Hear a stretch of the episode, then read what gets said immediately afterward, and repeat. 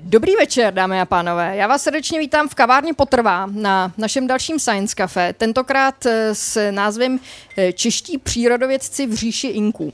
Eh, a dovolte mi, abych hned na úvod mezi námi přivítala našeho hlavního hosta, kterým je pan doktor Jan Klimeš z Ústavu struktury a mechaniky Hornin Akademie věd. Dobrý večer. Dobrý večer.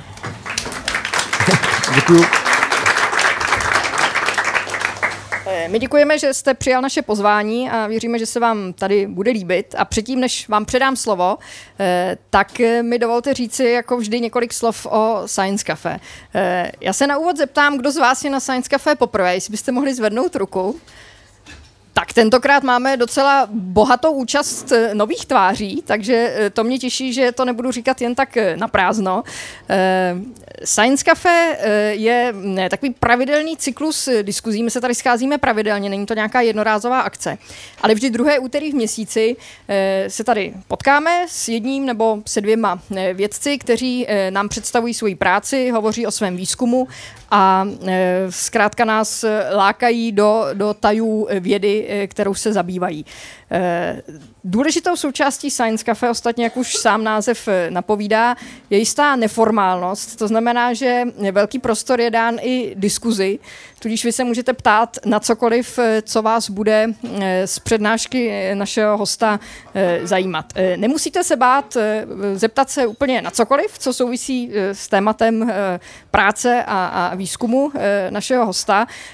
Žádnou otázku tady nepovažujeme za nějak za hloupou, takže, eh, takže já vždycky tak s oblibou říkám, že eh, když se třeba člověk ve škole bál na něco zeptat s tím, že možná by se spolužáci smáli jeho otázce, že by to mohlo být hloupé, tak eh, tady to tak nefunguje, tady se skutečně můžete na cokoliv zeptat a, a dozvědět se to, co vás zajímá. Úplně prakticky to vypadá tak, že pan doktor bude mít úvodní prezentaci a Eh, po ní, případně pokud byste měli nějakou naléhavou otázku, tak eh, i v jejím průběhu, myslím, že se můžeme takhle domluvit, eh, se můžete zkrátka na cokoliv zeptat ale tak, eh, aby k vám doputoval tento mikrofon, takže vás poprosím, že budete-li mít dotaz, eh, abyste se přihlásili, my k vám nějakým způsobem dopravíme tento mikrofon a eh, poprosím vás, abyste se ptali takhle do mikrofonu, tak snad jak já do něj správně mluvím. A to všechno proto, protože naše večery zaznamenáváme, tak aby se dostali ještě k širšímu publiku, než zde v kavárně potrvá. A e, to zaznamenávání probíhá e, dvojitým způsobem. O zvuk se stará Josef Kačírek z Českého rozhlasu. E, dobrý večer, Josefe. Josef je tamhle vzadu. A o obraz se stará Vojta Ciml z portálu Slides Live, který umí takovou skvělou věc, eh, Vojta i ten portál, eh, a sice, že obraz eh, dokáže skombinovat s prezentací hosta. To znamená, přináší takový jakoby nový způsob, nový, nový zážitek ze sledování nějaké prezentace online, kdy si na internetu můžete pustit záznam našich předcházejících Science Cafe, ale také řady dalších přednášek na portálu slideslive.com a, a na, v jednom okně vidíte obraz přednášejícího a ve druhém vidíte eh, slajdy. Takže eh, je to skoro jako kdybyste byli na místě.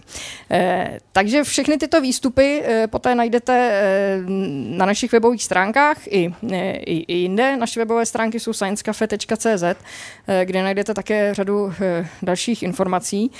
Mimo jiné o tom, že Science Cafe neprobíhá jenom v Praze, ale také v řadě dalších měst České republiky, v Brně, v Olomouci, ve Veselí nad Moravou, eh, v Jindřichově Hradci, v Písku. Já ta všechna města úplně asi neumím z paměti, ale ráda bych zde přivítala eh, naše eh, nové kolegyně, které se také chystají pořádat Science Cafe. Science Cafe Ostrava se chystá, takže držíme palce a, Science Cafe Plzeň takže vás také vítáme a, a, a doufáme, že se do té naší sítě eh, Science Cafe CZ přidáte a eh, že vás to bude bavit a vaše návštěvníky taky. Eh, tak, eh, to už je téměř všechno, ale eh, ještě bych eh, ráda poděkovala našim dalším partnerům, kteří nám umožňují konání Science Cafe. A e, děkuji. E, naším generálním partnerem je e, nadační fond Karla Janečka na podporu vědy a výzkumu. A našimi dalšími partnery jsou společnosti Lucky Lab, Horton International a také nakladatelství Akademia, které nám pravidelně věnuje na naše diskuzní večery knihu, kterou získá jeden z vás. Kdo to bude, to ještě nevíme. Eh, to uvidíme, podle toho možná, kdo z vás bude mít nějaký originální dotaz, nebo eh, kdo z vás eh, zodpoví nějakou otázku, to ještě uvidíme. A kniha, kniha se tentokrát jmenuje Útržky ze zápisníku zemřelého přírodovědce. A myslím, že je to velmi, velmi zajímavá kniha. Tak tu jednu z vás tu knihu někdo z vás získá. A zároveň doporučuji eh, vaší pozornosti e-shop eh, nakladatelství Akademia, kde si můžete pořídit knihy s 10% slevou. Tak, to myslím už skoro všechno. Ještě doplním, že tady ve skvělé kavárně Potrvá si můžete i v průběhu večera objednávat nápoje s výjimkou nápojů teplých, protože kávovar by nám trošku eh, rušil nahrávání. A to už je asi, myslím, úplně všechno. Omlouvám se těm, vůči kterým jsem stála zády, eh, ale tak už to tady u nás chodí, že je to takové jako neformální a eh, takové trochu improvizační. Tak a teď už předávám slovo panu doktoru Klimešovi. Takže eh, úvod přeskočíme pro malou technickou chybku a dostaneme se přímo, přímo tedy k prezentaci, kterou jsem si právě zavřel. V té prezentaci se vás pokusím seznámit eh, spíše stručně, ale v přehledu eh, jednak s naší prací v okolí Machu Picchu, kterou zahájili už eh, moji kolegové z Přírodovědské fakulty Univerzity Karlovy, a to konkrétně docent Vilímek a potom také kolega doktor Zvelebil. A probíhá na Machu Picchu už od roku 2001. Ale než se dostaneme eh, až do srdce říše Inku, tak se musíme eh, přebrodit přes eh, pustou poušť. A na úvod vám tady ukáži Peru. Je to velmi rozlehlá země, kde na jeden kilometr čtvereční v průměru připadá 20 obyvatel, takže téměř vylidněná. Navíc většina obyvatel žije na pobřeží ve velkých městech. Já budu mluvit uh, hlavně o Kusku a jeho okolí, kde tedy leží Machu Picchu. Nicméně tady je Lima, což je hlavní město, se počtem obyvatel blíží naší republice a je to druhé největší město v poušti na světě.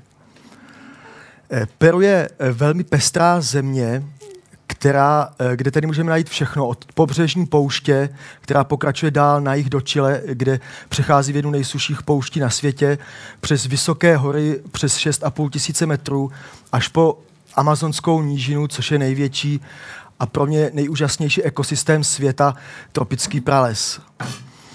Eh, tato velká variabilita a pestrost eh, není náhodná, a podobné můžeme sledovat i v jiných zemích na východě eh, Severní a Jižní Ameriky a za všechno může subdukce. Je to geologický proces, kdy eh, oceánská deska se podsouvá pod eh, tlustší, eh, ale lehčí pevninskou desku a díky tomu jednak dochází na tom eh, rozhraní k vlastně jako musí zhrnování materiálu a jeho kupení, takže se tam dochází k vrásnění vysokých pohoří Eh, tady v hloubkách, kde se ta oceánská deska taví, tak dochází k vulkanismu. Všechny tyto, eh, tyto eh, procesy jsou v Peru přítomné, i když ne ve všech jeho částech stejně a díky nim je peruánská Peru vlastně úžasná geologická laboratoř, nejen tedy pro geomorfologii, ale i pro celou řadu dalších vědních disciplín. Stejně jako španělští konkistadoři, začneme naši pouť na pobřeží. Toto je pobřežní park v Limě, eh, kdy tady vidíte ty mrakodrapy. Celá Lima je postavená na eh, říčních náplavech řeky Rýmak a jejich přítoků. A jak jsem říkal, je to tedy druhé největší město v poušti.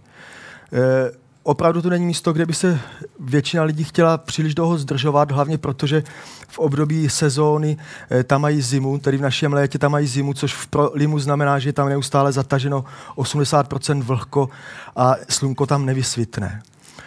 Eh, Lima je tedy obrovská aglomerace, která se neustále rozrůstá a to hlavně ilegálně, takže když eh, vyjíždíte z Limy kterýmkoliv směrem po zemi, tak trvá zhruba hodinu, než se projede různě zanedbávanými slamy. Jak jsem říkal, na pobřeží žije nejvíc obyvatel a je tam také nejintenzivnější zemědělství.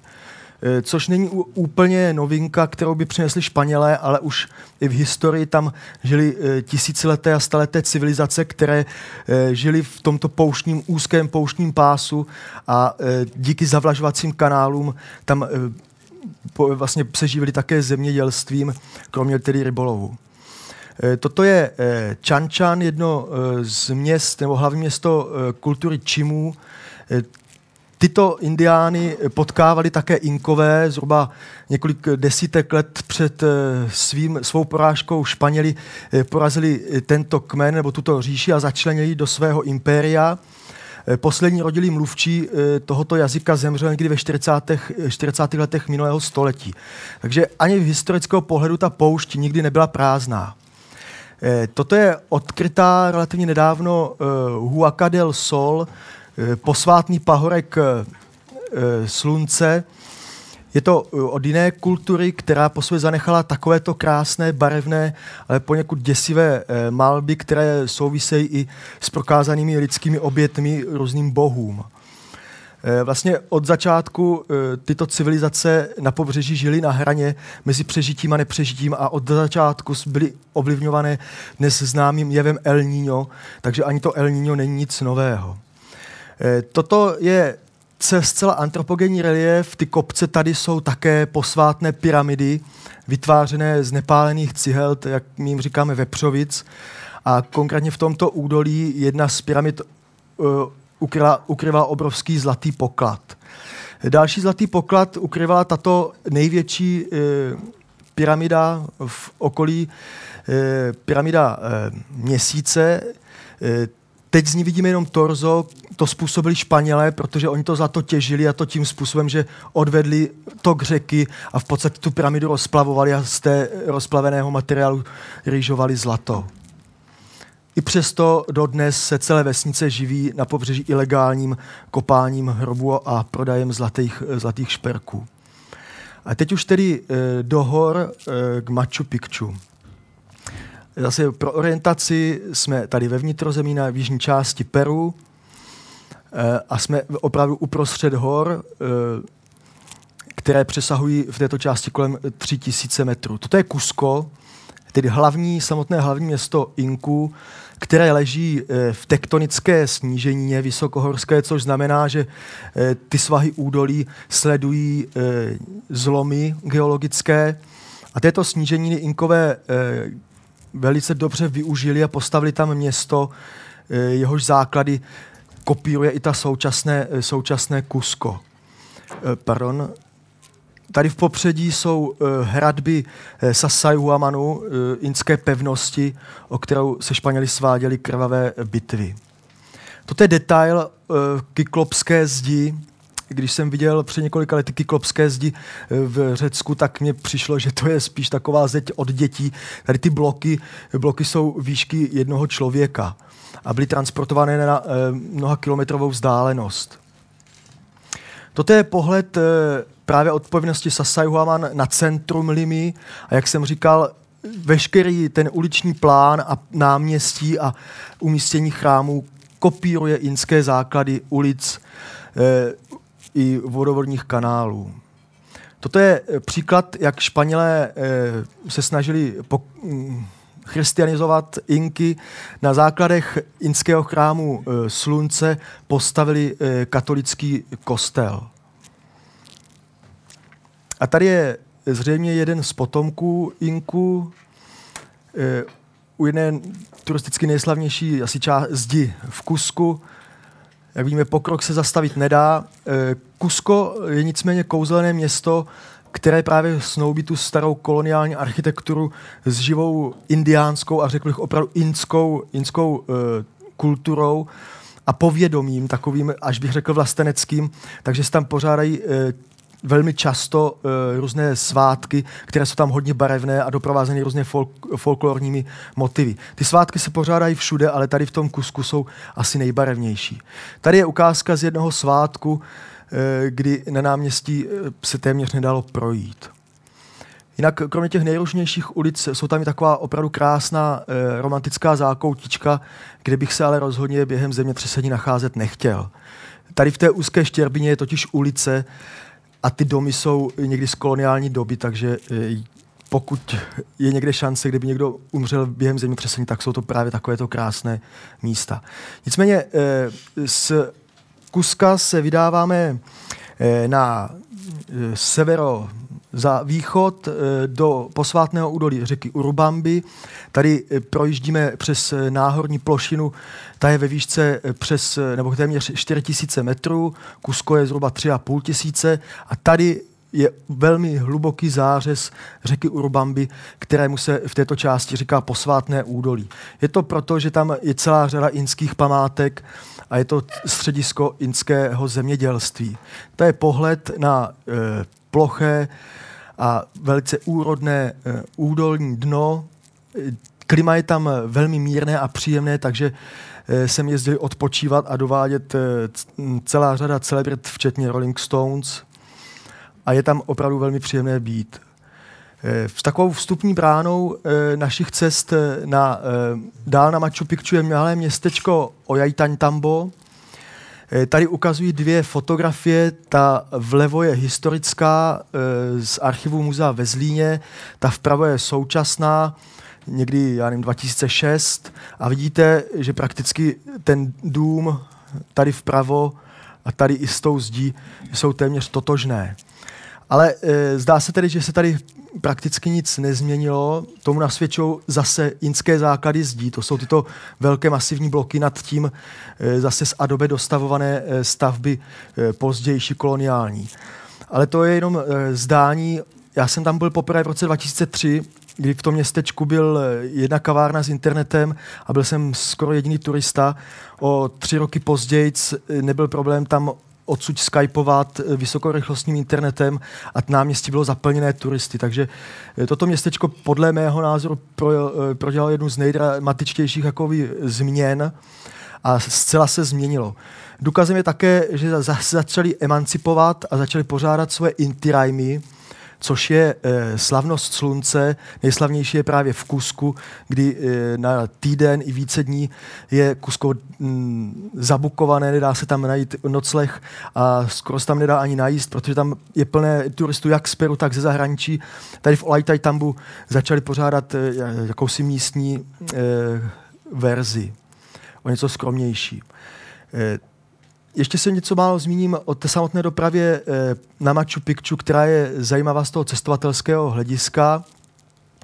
Eh, poslední úsek, eh, který je nutné překonat, je tady na tomto satelitním snímku. Tudy vede řeka Urubamba, která vlastně mezi tímto bodem a tímto bodem klesá zhruba o 300 metrů výškových. Takže tento rozdíl je 300 metrů, čehož využili moderní peruánci a Eh, prorazili tady tunel a postavili moderní eh, přečerpávací elektrárnu, eh, která je teď v soukromých rukou.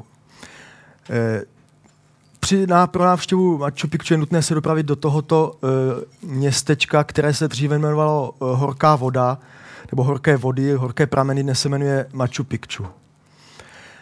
Dopravní prostředek zatím jediný je vlak, Eh, ten železnice tam byla postavena už ve 20. letech minulého století na dopravu eh, ovoce a dřeva z úrodné Amazon, nebo z amazonské nížiny právě do Kuska. Eh, dnes tam jezdí jenom turistické vlaky, ta kvalita té železniční, železnice, teda spíš toho svršku se podle mě moc nezměnila, místy se houpe pod nohama. Nicméně pokud máte to štěstí a můžete si koupit eh, dražší lístek, no máte tu smůlu a musíte si koupit dražší lístek do turistického vlaku, tak vás pan průvodčí občasní takovým menším folklorním vystoupením a slečna průvodčí potom eh, takovou módní přehlídkou eh, různých eh, výrobků z alpaky, z, z lamí vlny. A pokud teda opravdu máte štěstí, tak si můžete dopřát eh, cestu z Kuska eh, na Machu Picchu nebo do Aquascalientes tímto luxusním eh, vlakem, kde ta jízdenka stojí snad tolik, co první třída letadlem z Limy do Kuska. Pokud jste dobrodružnější povahy, můžete na Machu Picchu, které je tady, dojít pěšky po relativně slavném Inca Trailu. Je to tři až čtyřdenní záležitost, já jsem to nikdy neměl štěstí se toho účastnit.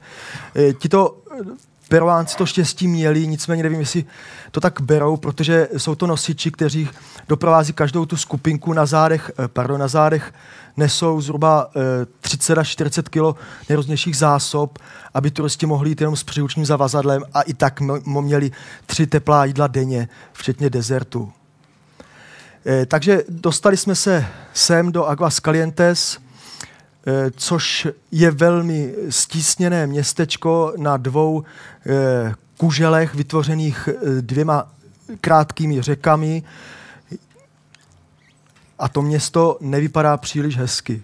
Toto je hlavní nádraží, taky hlavní ulice. Někdy v těch 60. letech pan Ingriš e, tu ulici vyfotil trošku jinak i s jinou lokomotivou. E, jsou v současné době e, to městečko není nic, co by stálo za to vidět. Snad jediné, co je zajímavé, je to, že od toho roku 2003 tam stihli kompletně přebudovat hlavní náměstí asi třikrát. Tam měnili kašnu, měnili sochy a podobně. A toto už je pohled z údolí řeky Urumamby na vlastní Machu Picchu, který podle mého názoru nemohl uniknout Španělům. Nicméně turisté se dostanou autobusy až před bránu. Zase je tady luxusní hotel a ceny všeho v tomto místě jsou asi čtyřikrát větší než v Kusku a v Kusku už ty ceny jsou o něco větší než kdekoliv jinde eh, v Peru. Eh, toto je první pohled, který si naskytne těm šťastlivcům, kteří dorazí po Inca Trailu. Eh, většinou tam přicházejí velmi brzy ráno, to je kolem 6. 7. hodiny raní a jsou šťastní, protože nemají mlhu. Protože právě do té desáté hodiny velmi často, co jsme tam pracovali, Machu Picchu bylo celé skryté v mlze.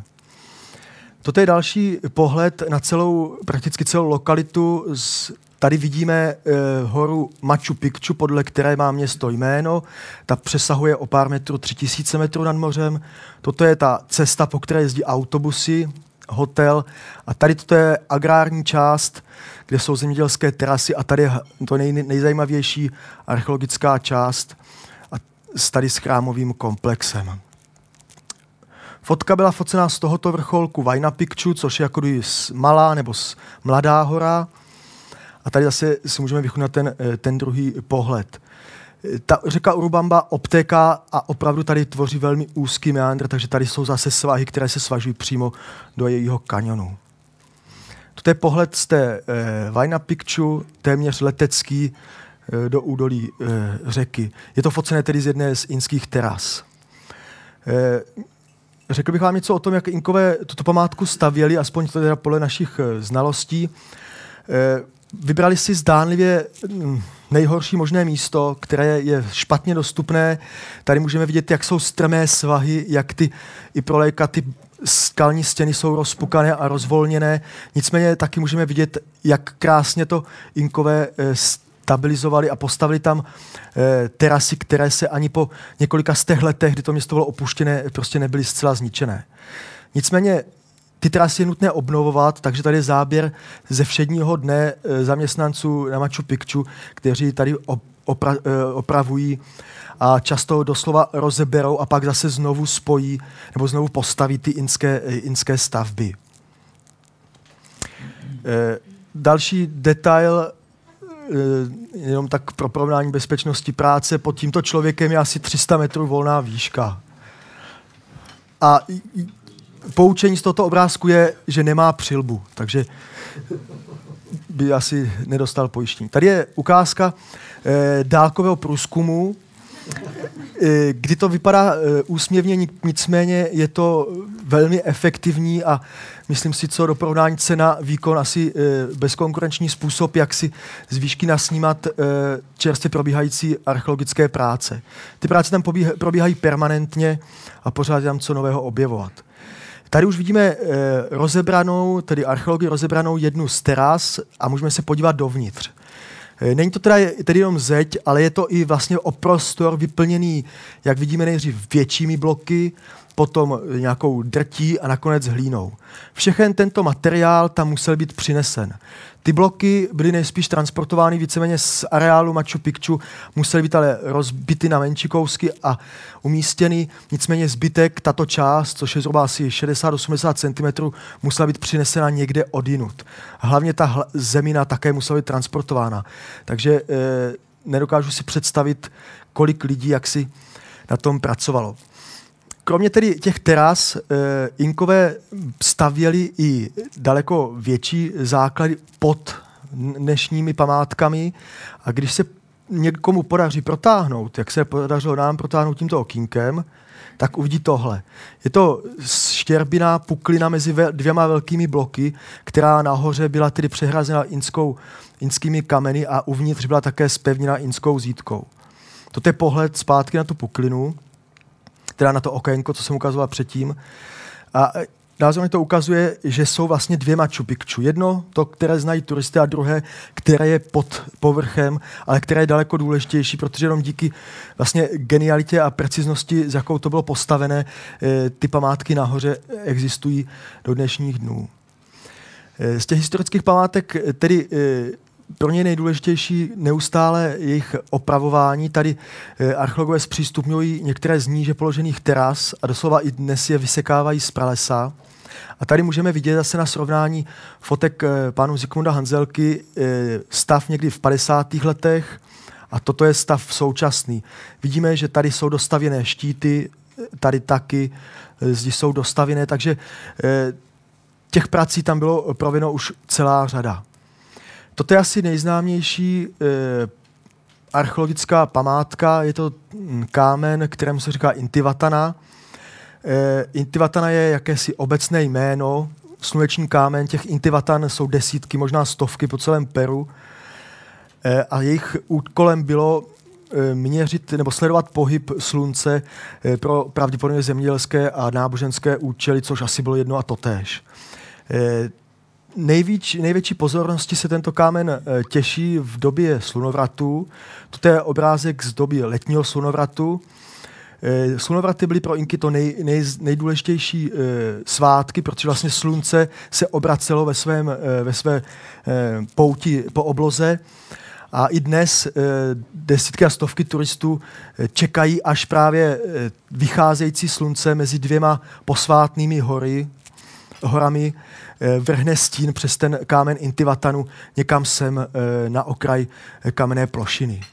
To je teda záběr těch zvědavých turistů. Tady je ředitel celého archeologického parku, protože Machu Picchu je jedna z desítek památek uvnitř Národního parku Machu Picchu. Sesuvy to je hlavní důvod, proč jsme, proč jsme, se tam, proč jsme tam začali pracovat. Toto je jeden sesuv přibližně z roku 2002, Eh, kdy upadlo kus skály eh, nad eh, železničním tunelem. Tady je horní část toho sesuvu a z těch snímků i z dalších pozorování měření uvnitř toho tunelu je patrné, že za několik stovek let ten tunel už nebude potřeba. Skála odpadne. Tady je další sesuv, není, nic, není nějak velký, nicméně zajímavé je, že Eh, vznikl tedy někdy v 80. letech a na jeho akumulaci postavili mateřskou školku. Tady je nedostavěná ještě, nicméně teď už je v provozu. A toto už je tedy, eh, se dostávám k tomu, proč e, mý kolegové, docent Vilímek a doktor Zvelebil, e, vůbec začali e, na Machu Picchu jezdit a pracovat tam. V roce 2001 e, japonský profesor Sasa přišel s šokujícím závěrem, že Machu Picchu sjíždí rychlostí v řádově centimetrech dolů do řeky Urubambi což vyděsilo hlavně Peruánci, protože e, je to pro ně obrovský zdroj příjmů a hlavně e, hlavní lákadlo e, turistické, takže začal několikaletý intenzivní výzkum, který to měl potvrdit nebo vyvrátit. Profesor Sasa přišel s hypotézou, že tady podle té červené plochy, která je naznačená, dochází k odjíždění celého vlastně tohoto pahorku směrem dolů. On tam e, naznačil další nějaké možné e, plochy, podle kterých by docházelo k pohybům, ale tato byla ta nejděsivější, protože by tu památku prakticky zničila. Také byla vlastně z toho e, terénu relativně jaksi nejjasnější, nejzřetelnější. E, ten japonský tým e, tu tento fakt začal sledovat pomocí těchto kuželů. Na těchto kuželech a jsou umístěné lanka, která vedou k podobným kuželům.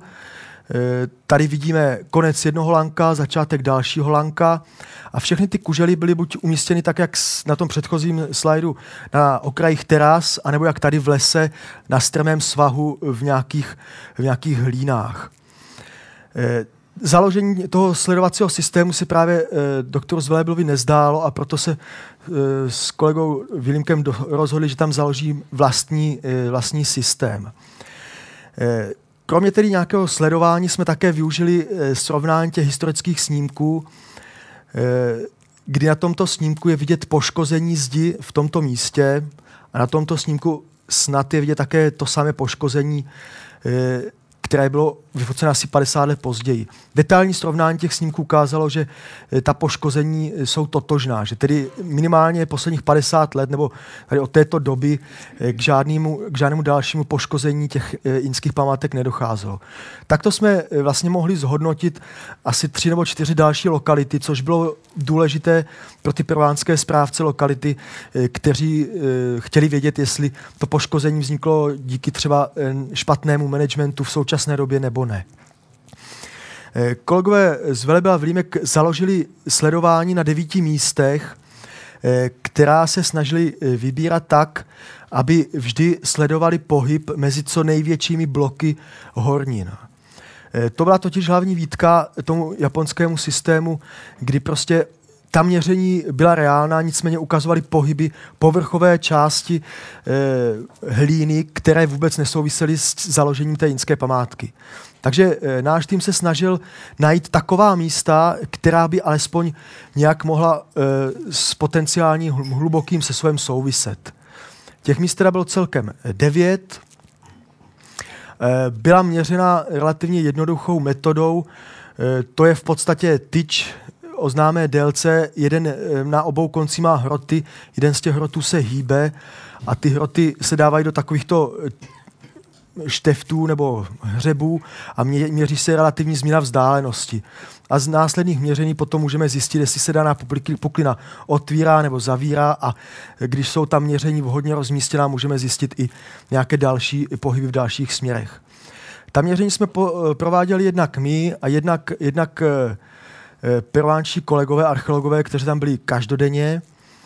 Eh, byla potřeba také jejich, také jejich údržba a díky, eh, díky přísným podmínkám ochrany nebylo možné tam vrtat, aspoň nám to nedovolili, takže jsme pro opravy používali, používali takovéto jednoduchého horolezeckého vrtáku a tuto špinavou práci jsme dávali pouze studentům.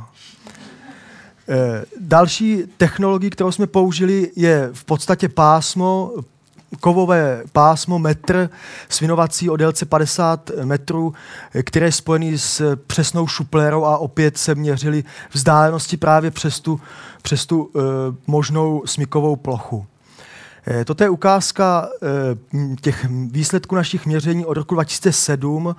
My jsme tedy, ta měření probíhala od roku 2002 Eh, to je poslední, to je nějaká druhá etapa a na těchto měřeních můžeme vidět, že tam k žádným velkým eh, posunům nedocházelo. Docházelo tam ke změnám, nicméně eh, ty změny se opět vrátily do stavu, který byl vlastně na začátku, takže žádné, žádný trend v nějakém pohybu tam vidět není. Toto je eh, výsledek, který ukazuje něco jiného. Tady je vidět zcela jasný trend. Na této ose je vzdálenost, která se neustále zmenšuje, což v praxi znamená, že dochází k zavírání nějaké trhliny. Nicméně, když jsme interpretovali tady tyto výsledky eh, v daném místě, tak eh, jsme zjistili, že dochází pouze k přiklánění velkého bloku k nějakému skalnímu podloží. Takže zase to není pohyb, i když to je zřetelný pohyb, ale není to pohyb, který bychom mohli dát do souvislosti s nějakým hlubokým nebezpečným sesuvem. Eh, tedy kromě těch sesuvů jsou tam i další nebezpečí. My tam jezdíme eh, v období našich prázdnin víceméně, což je tam eh, jejich zima a období sucha. To je důvod, proč tam jezdíme. V období dešťu tam opravdu prší každý den a hodně. Toto je fotografie řeky Urbambi v tom Aguas Calientes během běžného období dešťů. Toto je přibližně ten stejný úsek v roce 2010 tam došlo k povodním a ten vodní stav byl asi dvojnásobný v porovnání s, tom, s tím běžným stavem. Takže tady můžete si všimnout nějakých velkých balvanů, které přece jenom vystrkují nebo vyčuhují z té vody. V roce 2010 ty balvany byly zcela pod vodou. Jedná se tedy o z lidského pohledu o extrémní událost, nicméně z toho přírodního pohledu, eh, který nás zajímá o běžnou, běžnou událost, k kterým tam docházelo opakovaně. Eh, došlo tam k, samozřejmě ke škodám. Ta největší, nebo ty největší eh, byly na, právě na té železnici. Asi na osmi místech byla takto zcela přerušena, takže trvalo tři měsíce, než ta, ten provoz byl znovu plně obnoven.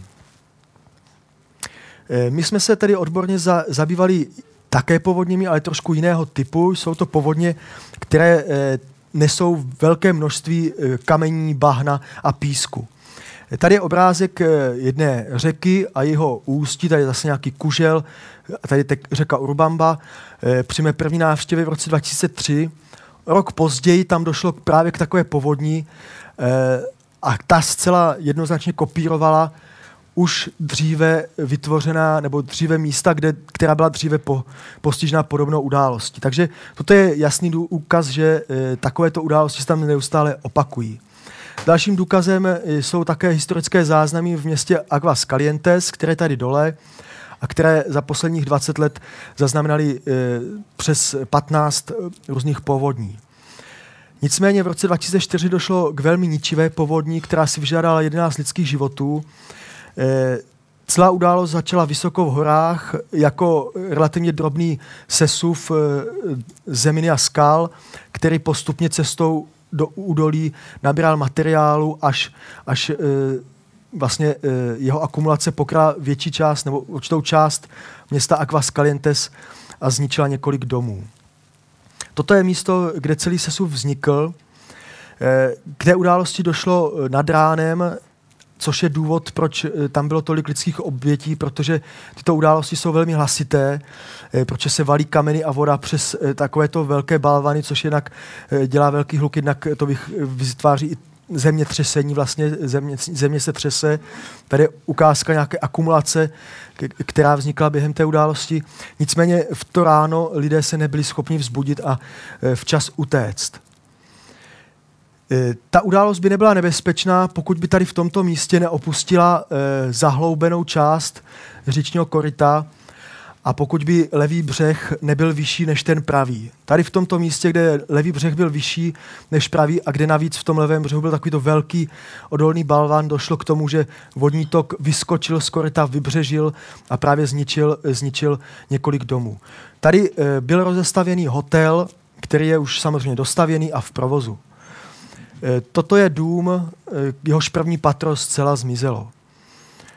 Eh, ta akumulace zasáhla a z části zahradila řeku Urbambu. Tady je kavárna jednoho z hotelů, která je vzdušnou čarou, já nevím, 40 metrů od toho zcela zničeného domu a vidíte, že se jí prakticky nic nestalo. Takže otázka škod a v tomto případě i přežití je často spojená s velmi detailní znalostí toho průzkumem daného terénu. E, tímto vám děkuji za pozornost a pokud byste měli jakékoliv dotazy, tak samozřejmě je rád odpovím.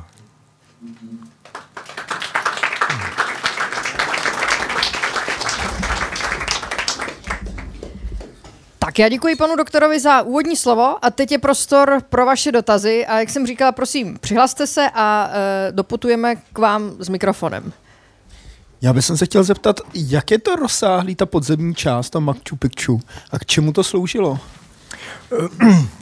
V podstatě e, pod téměř celou, celým tím eh, městem jsou inské struktury. A hlavní cílem bylo vlastně vyrovnat a stabilizovat ten povrch, kde by mohli postavit si svoje terasy a ty domy. Než tam Inkové přišli, tak to bylo relativně úzké, strmě ukloněné sedlo, kde byly obrovské bloky, které v té nezastavené části vytvářejí puklinové jeskyně, které se dají prolézt až do hloubky 60 metrů. Takže buď to byl relativně strmý svah, anebo to byly nakupení na bloku. A Inkové prostě tam museli přijít a toto celé zarovnat a stabilizovat tak, aby tam mohli si postavit prostě svoje chodníky, eh, kanály a fontány a obydlí. Takže cílem bylo vytvořit prostě základy pro to inské město. Se chtěla zeptat na začátku té prezentace. Tam byly takový zdi s velkýma kamenama. Jak to, že byly tak dokonale opracovaný a zasazený do sebe? Eh, protože Inkové byli machři. Inkové vlastně... eh, Čím to dělali jinými kameny? Inkové, eh, Inkové v podstatě byla jaká, jakási špička řekl bych, kulturního vývoje celé části této, této části Jižní Ameriky, to vlastně těho pobřeží a hor, od Ekvádoru až po Bolívii a severní část Chile, kdy oni v podstatě do svého impéria vstřebali a začenili, eh, jak jsem tam uváděl, tu říši Čimů a desítky dalších říší nebo kmenů. A od všech těchto kmenů vlastně oni si vzali to nejlepší, takže ty nejzručnější, nejlepší lidi, kteří tam byli a kteří už vlastně měli staletou tradici, ať už je to keramika nebo tkaní nebo třeba i opracovávání kamene, tak oni si je vlastně vzali a e, do, použili pro ty svoje účely. A experimentálně archeologové dnes dokázali, že prostě různě tvrdými kameny je možné jiný kámen opracovat a že to jde i relativně rychle a že to prostě, e, prostě bylo možné. Takže vzhledem k tomu, když oni měli e, velkou jaksi e, pracovní sílu, tak to asi nebyl až takový zásadní problém. No. Já jsem se chtěla zeptat, proč se, stěho, proč se teda usídlili tak vysoko a kolik to asi pojalo obyvatel, to město? No, proč, se, uh, proč je Machu Picchu tam, kde je, tak o, o tom se vedou po, polemiky. Jak si z těch historických dat nevíme vlastně ani, jak se to město jmenovalo a v podstatě jsou pouze dohady, kdy a pro koho bylo postavené. Takže to Machu Picchu je stále velká neznámá a těch teorií je celá řada. Uh, je nejrůznější peruánští průvodci, které tam provázejí, tak říkají, že to byla svatyně panen slunce a e, že tam prostě měli laboratoř e, zemědělskou a tak dále. E, asi to bude od každého něco. Mně se ale líbí vysvětlení jednoho britského archeologa, který tvrdí, že to místo se Inkům prostě líbilo. Ono, e, když tam člověk stojí a i když jsem tam byl, já nevím, osmkrát a třeba jsem tam byl týden nebo 14 dní, tak prostě fakt se to člověku neokouká. Maximálně tam můžou člověkovi vadit ty turisté, kteří tam pletou, ale jinak se to neokouká, takže to místo je opravdu hezké a e, pokud si uvědomíme, že Inkové e, vlastně hory byly jejich božstva, tak v podstatě oni si postavili e, místo, nebo to město na tom nejposvátnějším místě. E, další věc je, že v širokém, dalekém okolí není žádné bezpečné místo pro stavbu tak velkého města. Jak jsem ukazoval právě na příkladu toho Aguas Calientes, eh, to je město relativně velké, které na ploché, vlastně plochém území, nicméně neustále ohrožované právě takovými přívalovými proudy, eh, které, které jsem popisoval. Takže eh, to si myslím, že je další, další důvod, proč to tam postavili, protože prostě chtěli mít klid, chtěli mít město, které bude bezpečné. A e, spojení s okolím pro ně nebyl problém, protože tam vlastně po tom Inka Trailu tam vede stezka, která je široká metr, metr a půl, e, jako výrazná, takže e, tam asi byli schopni dopravovat cokoliv, co potřebovali a další stezky s tam vedly všemi směry, takže Prostě bylo to ideální místo, navíc oni tam byli schopni přivést vodu, takže tam měli dostatečnou zásobu vody, protože oni jímali prameny i z opačného povodí, nejenom vlastně z toho povodí kolem města, ale z opačné strany hory, se tam přiváděli vodu, takže prostě ideální místo. No. A pokud máte stovky, možná tisíce otroků, kteří to postaví, tak není co řešit. No. Asi. Eh, to jsou právě dohady, ten počet, kolik tam bylo obyvatel, eh, tisíc, dva tisíce. A ti otroci teda, tak ti žili někde jako pod těma eh, horama, nebo? Já opravdu tady ty detaily toho, jak to dělali, jak tam probíhala eh, ta organizace Insko Imperia, nevím. Takže to vám, to vám říct nemůžu. Mě by zajímalo, proč jste třeba pro měření nevyužili teodolity a dálkoměry, že byste mohli měřit prostě pomocí trigonometrických bodů a mohli byste tam mít i ty úhly třeba. Eh, když eh, vlastně kolegové začínali nebo budovali tu síť, tak eh, tam bylo celá řada omezení. Nutné bylo, aby ta síť byla taková, že vydrží dlouho. Další požadavek byl, aby tu síť dokázali měřit peruánci přímo na místě s tím, co tam mají, nebo nějakým základním vybavením. A další bylo, že opravdu archeologové jsou na tu lokalitu velmi citliví a zvláště citliví ve vztahu, když tam chce dělat někdo cizí něco. Ano, takže eh, například dát tam někde eh, solární panel, aby jsme tam měli nějakou automatické měření, což není problém, to prostě nešlo. To nešlo, eh, takže jsme, nebo oni kolegové vybrali tu nejjednodušší, ale podle mého názoru pro to místo nejvhodnější variantu tady těch šteftů. Ta trigonometrie, to je otázka těch lidí, kteří by to dělali.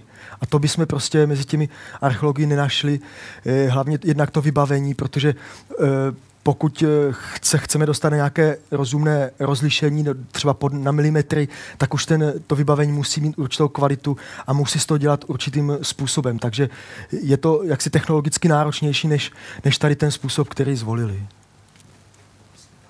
V návaznosti na, na tuto otázku se zeptal, uh, jestli je na takto citlivá měření, tedy s rozlišením jednoho milimetru, možné použít uh, už dnes lidarová měření. Mm.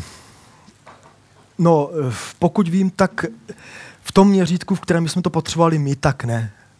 A nebo by to bylo, eh, by to bylo zase velmi náročné na data. Ale my teďka taky eh, na našem oddělení máme lidar, ale aby jsme se dostali na milimetrovou přesnost, tak by to muselo být na velmi krátkou vzdálenost. Takže vlastně každou tu lokalitu bychom stejně museli snímat ze zvláštního stanoviště a to bychom si museli vybudovat. Jako teoreticky by to, eh, by to šlo, ale eh, ne s takovou přesností. A Jo, dobrý večer. Já bych se chtěla zeptat takovou praktickou otázku, eh, jak se na vás dívali Peruánci, když jste tam přijeli z České republiky, jakoby pracovat eh, takhle strašně daleko a vůbec, jak vypadá takový pracovní den v terénu na Machu Picchu. Takhle na tu první část vám úplně neodpovím, protože já jsem tam vlastně přijel jakoby už do rozjetého vlaku. Já jsem začal v roce 2003, kolegové už tam dva roky působili a dva roky tam ty měření provozovali, takže vlastně e, já jsem už dostal přesný itinerář, e, kam mám jít, za kým a co mi kdo poskytne. Takže všichni se tam eh, na mě tvářili velmi vstřícně, ale myslím si, že eh, vlastně to, že tam měříme už eh, od toho roku 2001 přes 10 let, je velkým úspěchem, protože právě třeba ten japonský tým tam po několika letech ta měření musel být, byl nucen opustit právě, že jim to peruánci prostě zakázali, protože ty jejich výsledky eh, prostě neuznávali a eh, Japonci nechtěli nějak jako změnit ten svůj pohled, takže eh, to si myslím, že byl velký jako úspěch právě kolegů eh, Vilímka a Zvelebila. Eh, A ten pracovní den eh, tam začíná velmi časně. My jsme používali jejich autobus, takže o půl šesté jsme, eh, jsem s těmi dalšími pracovníky autobusem vyjel nahoru eh, na to Machu Picchu. Kousek od toho vchodu mají eh, kantýnu, kde jsme se nasnídali, což typická snídaně bylo risotto s volským okem, eh, ovesná kaše a káva. Potom teda jsme se stěží dostali k tomu vstupu a vešli jsme do památky a tam jsme pracovali eh, zhruba tak do té eh, druhé hodiny, kdy jsme zase se vrátili zpátky mm, mm, do, toho, do té jídelny na oběd. A pak jsme se znovu vrátili na tu, do té památky. Eh, Tak toto bylo typické, když jsme dělali uvnitř toho města. Ono se to zdá, jako, že to není mnoho, nicméně je to přece jenom námořská výška, v té době tam většinou byly vysoké teploty a my jsme často vlastně během toho jednoho pracovního dne jsme se dostali z toho města, které je ve výšce 2,5 tisíce na vrchol toho Vajna Picchu a zpátky, které má, které má taky přes ty 3 tisíce metrů. Dobrý večer. Chcela by som sa opýtať, či uh, Machu Picchu ohrozuje zemetrasenie, keďže Peru je známe svojou seizmickou aktivitou. Určitě. Určitě ho ohrožuje A zemětřesení. zistili sa to tým, tými meraniami. Myslím si, že v tom rozmedzi časovom tam bolo veľké zemetrasenie. Či to nejak sa prejavilo, alebo nie? Takhle, eh, jak říkáte správně, celé Peru je ohrožené zemětřesením a to velmi významně. Nicméně každá část jinak. A mm, ty informace o tom, jak moc sice máme, nicméně vychází z těch historických znalostí zemětřesení, což je velmi krátký údaj. Ty začínají někdy v polovině 18. století eh, a nejsou úplné, takže se vychází z neúplných dat. Takže eh, ty informace nejsou zcela jasné. Nicméně na Machu Picchu jako takovém v historické době nedošlo k žádnému velkému zemětřesení. Je to trochu zvláštní, protože eh, v nedalekém Kusku, tam v historické době, třeba právě v těch 50. letech i později, došlo k několika velkým zemětřesením, které eh, právě v tom 50. roce eh, z Kusko hodně poničili. Nicméně Machu Picchu se tato zemětřesení, zemětřesení vyhnula a poškozené nebylo. On je to dané právě tou pestrou geologií. Kusko je prostě ve, ve vulkanických eh, horninách, které eh, mají jiný původ než eh, horniny kolem Machu Picchu, které jsou vlastně jeden velký kus žuly, laicky řečeno, a je možné, že prostě tam působí ta žula jako kdyby nějaký mm, tlumič těch zemětřesení, nebo aspoň ty jejich povrchové povrch, projevy nejsou tak výrazné. Takže dá se říct, že to Machu Picchu z tohoto pohledu eh, aspoň zatím je na velmi eh, výhodném místě. Další dotaz někde vzadu? Ne, nepřehledli jsme nějakou ruku? Eh, tak než se rozmyslíte, tak já bych se zeptal, jak jste se vlastně k téhle práci dostal? Eh, velice laicky. Začal jsem studovat doktorát eh, právě na Přírodovědecké fakultě tady v Praze u docenta Vilímka a ten mě prostě po nějakém roce umožnil, abych eh, tam v Peru pracoval od té doby. Jsem se tam nehnul. A, a osobně, jako, co, co, co, jak jste se dostal vůbec k té práci, teď myslím v, vůbec k tomu studiu a tak dál, co, co, co vás přitom nějak tak nejvíc ovlivnilo, nebo když jste se rozhodl, že chcete dělat právě to, co děláte? No, to já jsem se to nerozhodl, zase to tak nějak se stalo. Já jsem se rozhodl, že budu učitelem biologie zeměpisu a geologie, což jsem vystudoval v Olomouci. Nicméně po ukončení studia jsem úplně nechtěl jít učit, tak jsem začal dělat doktorát tady v Praze a už, už prostě během toho studia, jak jsem říkal, se to takto tímto směrem vyvinulo, kdy od začátku jsem měl nějaký částečný úvazek na Akademii věd, který postupně přerostl teda v ten plný úvazek a zaměstnání. A jezdíte i někam jinam po světě? Jezdím pracovně tedy hlavně do Peru, v posledním roce jsme začali jezdit eh, pracovně na Kanárské ostrovy. A co tam, co tam zkoumáte? Eh, jsou to hluboce založený sesuv. Na jednom z těch vulkanických ostrovů kanárských. Taky měříme jeho možný pohyb, nebo ne. Eh, děkuju. Tak eh, máme nějakou další otázku? Ano. A já se chci zeptat, uh, dobrý večer. Dobrý večer. A ten hluboce založený uh, sesuv v tom Machu Picchu nehrozí? Tam je to jakoby jen povrchové, nebo, nebo tam nemůže tam být něco hlubějšího? Eh, takhle, my jsme se samozřejmě nezabývali jenom tou, jenom tou lokalitou, ale udělali jsme mapování širšího území. Leteckých snímků jsme si zmapovali ještě dal, širší území. A v podstatě e, z různých dat nám vyšlo, že vlastně celý ten útvar těch dvou vrcholů, Machu Picchu, Vajna Picchu a toho sedla, vznikl postupně sesouváním mnoha generacemi e, různých sesuvů, jejichž akumulace byla odnášena právě tou hluboce se zařezávající řekou Urubambou. Takže z toho geologického pohledu Machu Picchu určitě jednou zanikne nějakým takovýmto hlubším sesuvem. Nicméně z toho opravdu z toho současného nebo lidského časového měřítka nemáme zatím žádné důkazy a ani žádný z dalších týmů, který tam e, po té alarmující zprávě pracoval, nenašel žádné důkazy, že by tam byla v současné době aktivita nějakého hluboce založeného sesuvu. Všechny ty sesuvy, i vlastně ten sesuv u toho železničního tunelu, který jsem ukazoval, jsou to víceméně povrchové záležitosti. Tam u toho tunelu to bylo záležitost, já nevím, 12 metrů e, hloubky, takže to je pořád, pořád povrchová záležitost, ke které dochází právě díky velkému rozpukání, rozpukání té povrchové části. Takže my si myslíme, že v postupem doby právě takto postupně ty, ty svahy se modelují a jsou odnášeny pryč, ale e, nemáme poznatky, že by tam mohlo dojít k něčemu velkému, náhlému, rychlému, co by to město mohlo zničit. No.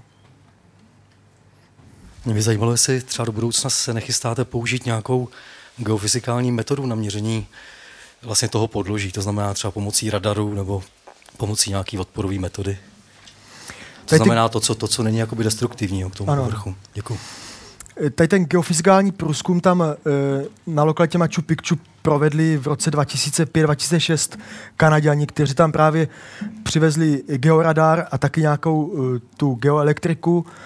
E, nicméně díky konfiguraci toho terénu je tam velice obtížné se dostat do větších hloubek, takže i ten jejich e, radarový záznam e, sahá do 10, 15, 20 metrů.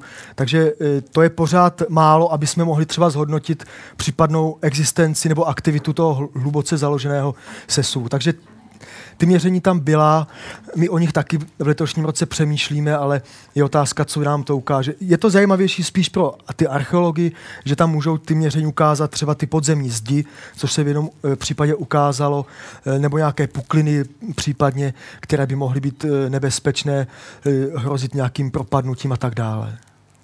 Kdy tam zase pojedete? Eh, 9. června, A na jak dlouho?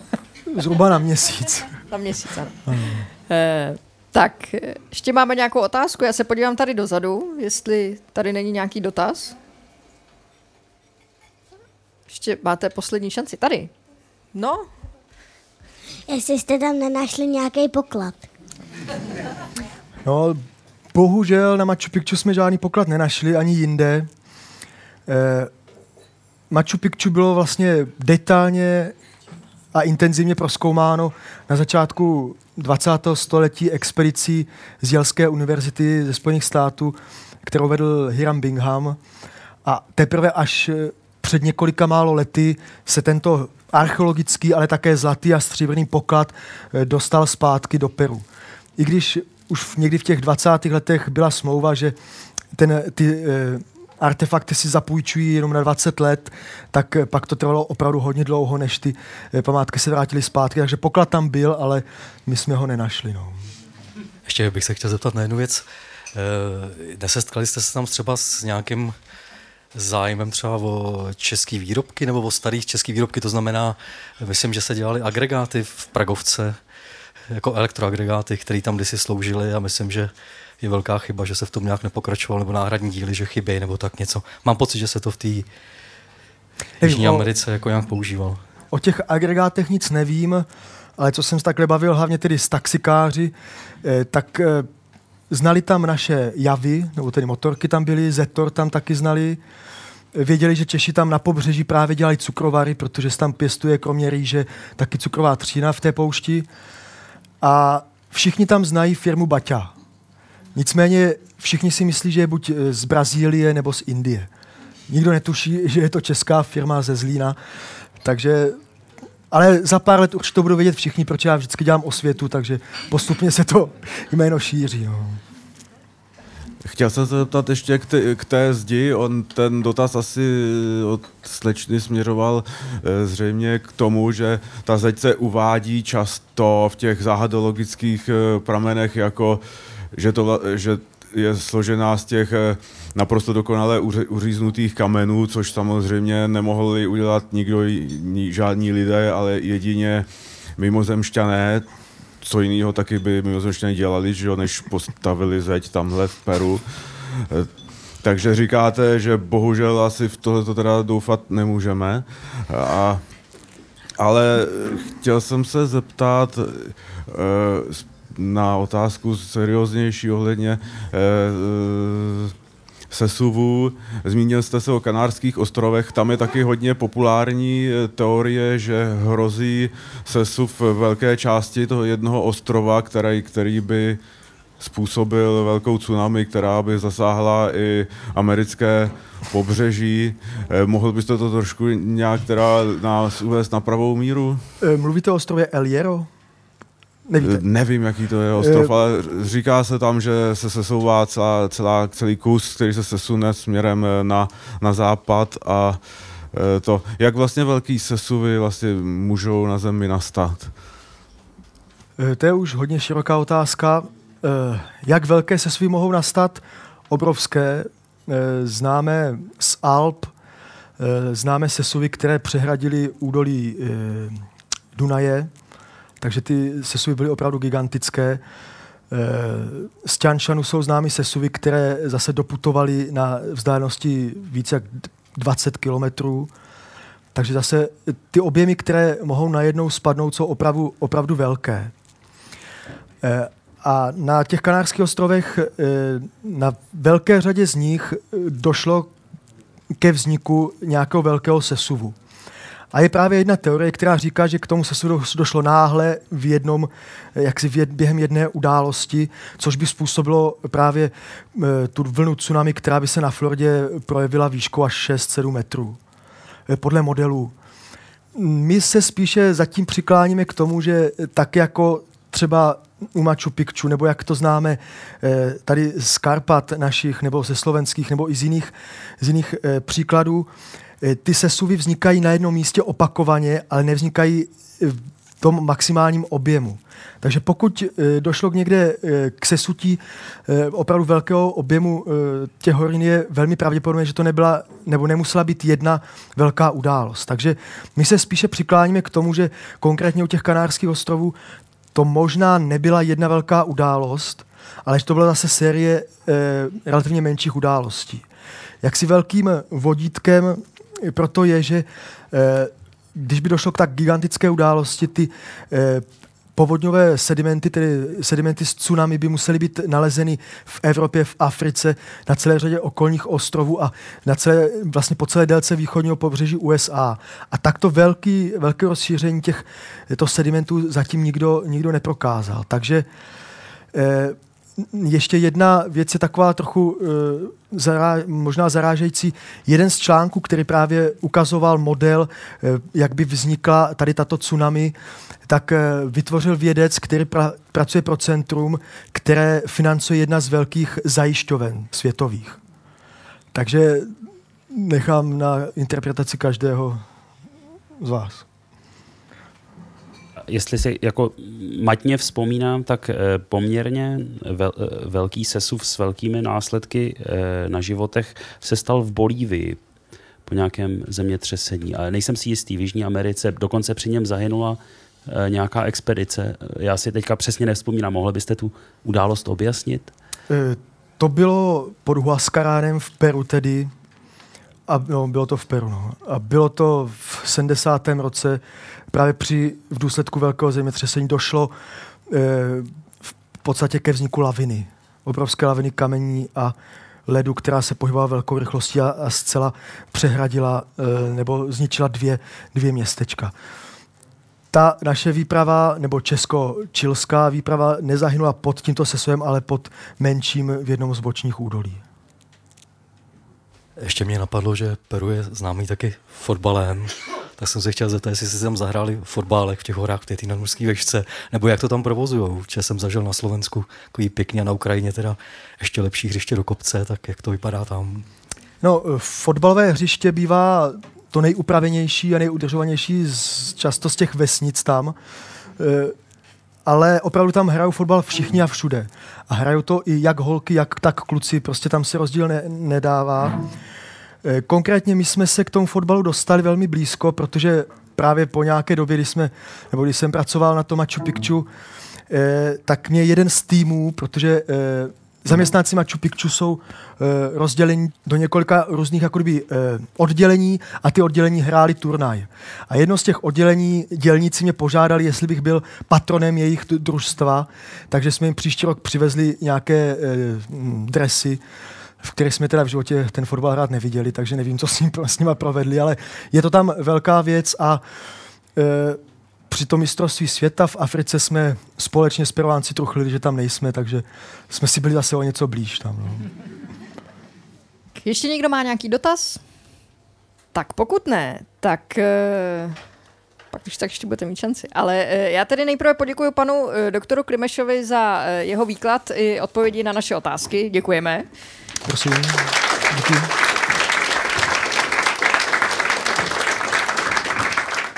Poprosím vás, abyste promyslel, koho odměníme knihou. Dám vám chvilku času na rozmyšlenou. Já bych to radši nechal na vás, teda vy máte větší zkušenosti. Jaký dotaz vás nejvíc zaujal? Po, popřemýšlejte v klidu. A já vás mezi tím pozvu na naše další Science Cafe. Tady v kavárně potrvá opět druhé úterý v měsíci, což tentokrát vychází na 14. května. A e, tentokrát budeme mít téma matematické. Přijdou e, dva, dva hosté, matematici. A e, takže to bude zase výlet úplně do jiné e, vědní disciplíny. Takže vás srdečně zvu a zároveň vám doporučuji také e, již zmíněné naše webové stránky sciencecafe.cz, kde najdete program e, všech Science Cafe i v těch městech, o kterých jsem hovořila, i v těch e, e, které jsem vyjmenovat nezvládla. A pokud máte rádi novější média, tak nás samozřejmě najdete taky na Facebooku a na Twitteru. Tak. Víme, kdo dostane knihu? No, mně přišel nejzajímavější dotaz eh, na ten sesuv na Kanárských ostrovech. Ale netýká se to teda Peru. E, Záleží na vás, koho odměníte, takže klidně. Takže to, takže to byl, moje volba, to byl, to byl pán ano, ano. vpředu. Tak eh, kniha je vaše. A e, no, tak já myslím, že knihu, knihu jsme věnovali a dovolte mi, abych eh, poděkovala i já vám e, za to, že jste dorazili na dnešní Science Cafe. E, děkuji za vaše otázky. Pokud se vám dnešní večer líbil a chtěli byste organizaci, organizaci Science Cafe podpořit, tak budeme rádi za dobrovolné vstupné, na které máme tady u baru takovou eh, takovou kasička to není, ale zkrátka takovou nádobu. Takže předem děkujeme za vaši podporu a budu se s vámi těšit někdy na viděnou zase na některém ze Science Cafe. Tak děkujeme a hezký zbytek večera.